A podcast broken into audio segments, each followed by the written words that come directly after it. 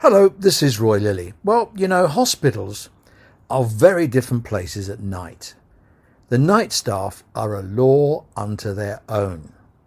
I discovered this during my days as the chairman of a trust. I'd run factories working 24 7 and knew the night shift was the place to be to find out how things really were, the action, and the pressure points. I'd often pay a visit to the trust in the small hours I soon discovered no matter how hard we tried to connect with the people working with us, messages never really percolated to the night shift. And so we changed the whole internal comms strategy. Comms teams, managers, and bosses work in the day. Organizations work all day and all night. Don't forget it. The people working nights did what people working nights wanted to do in the way they wanted to do it. They'd adapted systems, a lot was different, and to be honest, a huge amount of the stuff they did was, was better than during the day. They'd sorted their own problems, and I'd learned a lot. So, if you want to find out what's going on in the organization, get off your backside and get out and about. If you really want to find out what's occurring, do it in the small hours. And if you really, really, really want to know what's going on, talk to the porters and the security folk out of hours. By talking to nighttime security people in their recent survey, the IHSCM have found out something very interesting. Security are now doubling as the concierge for a stream of Deliveroo and Just Eat boys and girls who are turning up with a Chinese meal for Ward 6 and a McDonald's for X-ray or perhaps a vegan special. All this has come to light in the IHSCM survey into out-of-hours food for night and weekend staff. In short, there ain't much on offer. As canteens are closed and vending machines provide a poor alternative to hot, fresh meals, colleagues are ringing food on a bike services and security spend half their time letting them in and calling the wards to come and get it. They don't seem to mind. Probably they're ordering a Vindaloo for themselves.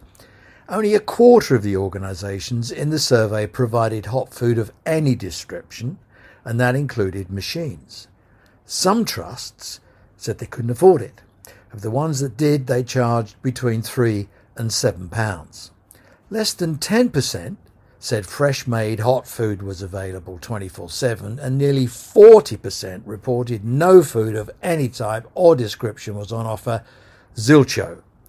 Somehow a Mars bar from a machine at 4 am wouldn't do it for me. Now, here's a little factoid. According to NHS England, more than 27,000 people left the NHS in the third quarter of last year the highest number on record and approximately 2% of the entire workforce. And for good measure, one in four NHS workers were more likely to quit than a year ago. Now, who knows how many will really carry out that threat to leave? I don't know. But if we do the numbers for just nurses, it's about 75,000. And if it turns out to be only one in four of the one in four, it's about the population of Oswestry. I think we can be honest with each other. The NHS is not a great employer. It employs more women than men and more people with families at home. We can't claim it's either female or family friendly. The NHS is grueling, tough, responsible, draining work. It's work for people with a vocation who care, and employers must do all they can to show they care about the people who care. No one's asking for a free meal because that has tax implications, but asking for a canteen with a couple of choices of meals and a vegan option doesn't seem to me to be a budget buster. Trust bosses have to learn descending like God onto the wards and posting a couple of pictures on a tweet 9 to 5 doesn't hack it for half the staff who are 9 to 7, 9 to 7 a.m.